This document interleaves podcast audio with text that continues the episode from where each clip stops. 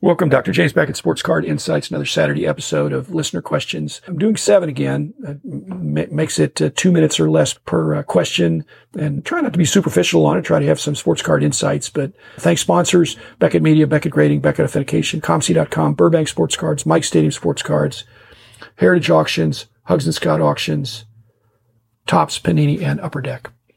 The first question, uh, was from Jim Powers. And he had a question before, and he's the guy that wants to know about my wall. And I, I want to share about my wall. It's just, I realize that there's only so much I can say without picturing it. Although if you're on my current episodes, I do a new panel for my uh, virtual wall. So if you're one of my guests, in fact, if you're interested in being a guest on the show, make a proposal of here's what I want to talk about and, and here's why I should be on the show. And so I've got some interesting guests coming up, but maybe that would include you. But he talks about picking the player first, which is exactly what I do, Jim Powers. I pick the player first. And then he says usually he picks the key card or the key rookie card. I really don't always.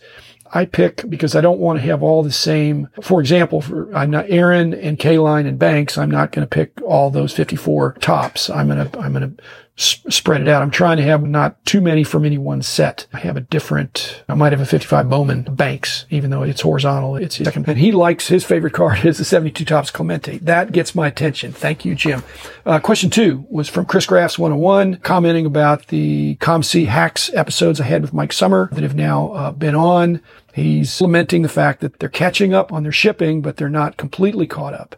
And so he's wondering if the people they hire are card collectors. So they have an understanding of what cards are what and which ones are fake or not making mistakes of misidentifying cards. I haven't had fakes that I've seen on ComC. And, but further, I had a conversation that's coming out pretty soon here with Kyle Johnson, marketing manager, and he mentioned that they're hiring so fast there. And yet most of the orientation, because we got into that, goes uh, more smoothly because so many of the people they're hiring are card collectors. And I think partly that's because they're doing more remote employees. If you're only hiring from a concentrated geography of Seattle area, you might overfish the pool of collectors.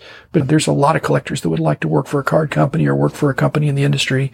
And from what I can tell, ComC would be a good place. So the fact that you don't have to move to work there, and Kyle was saying, yes, they're hiring collectors and the collectors are really enjoying the work. So thanks for that. Question three was from Patrick Kelly.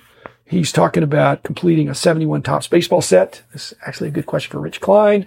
He says, but again, I was actually, I collected it in 71. He said, do you consider the 71 Topps baseball set complete from 1 to 752 with or without variations?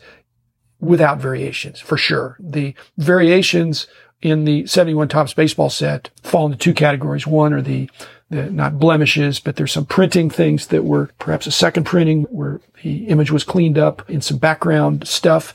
And then I think there's some checklist variations. My feeling is if you were going to put a set of cards from 71 or one of the older sets in plastic. The Boots Day variation, with or without the, the stadium light coming out of his ear, I just don't know that would be enough of a, of a consideration to call my set incomplete because I don't have both of those variations. So I would say I'm looking at, at photo variations that are more substantial, different players, not minor printing flaws or uh, or corrections like that. So I think it's interesting. You're certainly welcome to have a master set, but I, I don't know that there are many people that do that.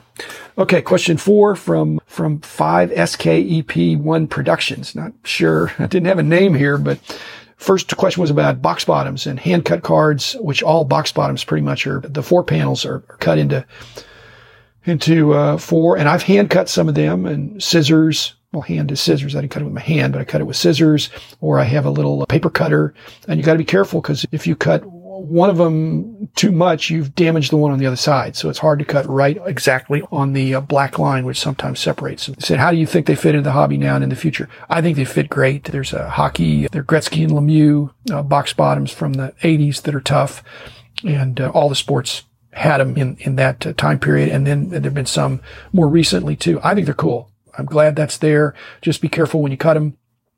And consequently, it's hard to get them graded with a good grade. Next question, same guy, was his favorite sets is 1932 US Caramel, very under the radar. My thoughts on that set. That, I love that set. I don't have a complete set. I was working on that complete set when I got started being a publisher and an author. And so I pulled back from my collecting.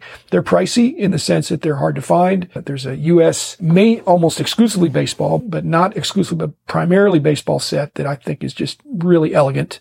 And then there's, I believe, a presidential set too. Both of them have the distinction of having uh, tough to complete, complete the set. Sixth question, talking about the recent price guide tools that he f- feels are focused mainly around basketball, then a little bit less football and even a little bit vintage baseball, but not so much current baseball. And I think that basketball over the past year and a half has proven to be the most dynamic and responsive sport, football to some extent as well, that when something happens, like on the weekend of football, somebody has a big game, stuff happens. And so having these data tools that are very looking at trends, looking at uh, movements, not static, but seeing where, where prices, where, where they've been and where they think they're going. Baseball is a, no offense, it's a slower sport, slower moving and the collectibles perhaps. And it takes a little bit longer sometimes for the uh, rookies and the prospects to prove themselves. Hockey, again, I just, unless there's these people that are producing these tools, hats off to them, but they're going to go where the most action is. And so hockey has has very uh, passionate collectors. But in hockey, they're probably following the sport and doing their own homework to know that the player has gone up because they're doing well on the ice. And baseball, same thing. If they're all of a sudden doing really well in AAA, then the big leagues are just uh, one step ahead. And then finally, the seventh question was from the card porn guys uh, coming from Instagram. And the question was, what are the top three things you wish never changed in the hobby and the top three things that you're happy did change in the hobby? I don't have time to answer that. I may answer that at some point in the future, but let me express it in a slightly different way that I haven't, that, that does talk about the, the evolution of the hobby and, and, and three things. One is the, there are three tensions, the tensions between old and new cards, whether you should collect the new cards or the old cards. That tension has always been there. And it, it's not that it's changed or stayed the same, but it's evolved to where it is fine if you want to collect new cards. It's fine if you want to collect old cards. Back in the day, and again, this is a change and I think it's positive, there was a very heavy emphasis on the old cards. If you were a serious collector, it was expected that you were going to work your way backwards. I'm talking about the 70s now.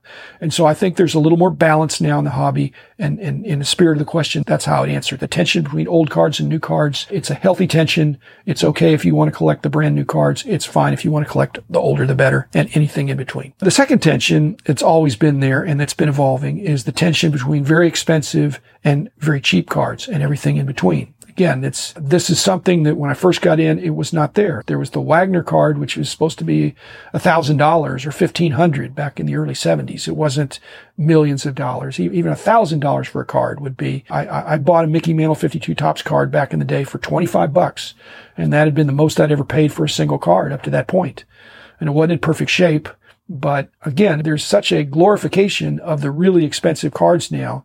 It's not a disturbing trend, but it's a noticeable trend. And again, the simpler days back in the 70s and maybe even the 80s, there wasn't quite the emphasis on only focusing on the expensive cards. People were proud of their collection, their complete sets, even though the complete set all totaled wasn't worth uh, that much money, but it was an accomplishment to complete a set or to, or to display it and uh, and people enjoy that. So that tension is there. I think the tension is increased in favor of an emphasis more on the more expensive cards.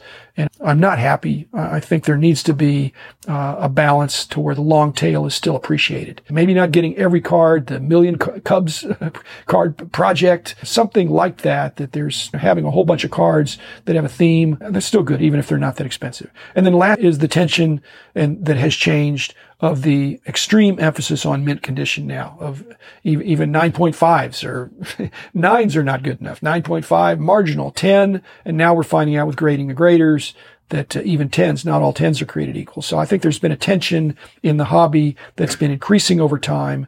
Uh, I, I, can say I wish it hadn't changed, but saying I wish it hadn't changed is not going to do any good because it has changed. There's a big emphasis on getting cards in the finest condition and having them uh, slabbed and if you merely have a good card and good in the sense of three, four, five, six in that intermediate range, I'm not talking about poor, but back in the day, uh, a good card to complete your set was, and was display worthy if it was rare. Again, the expensive cards used to be only based on rarity and now it's highly based on popularity. In other words, the cost of a card was way more supply side determined back in the 70s.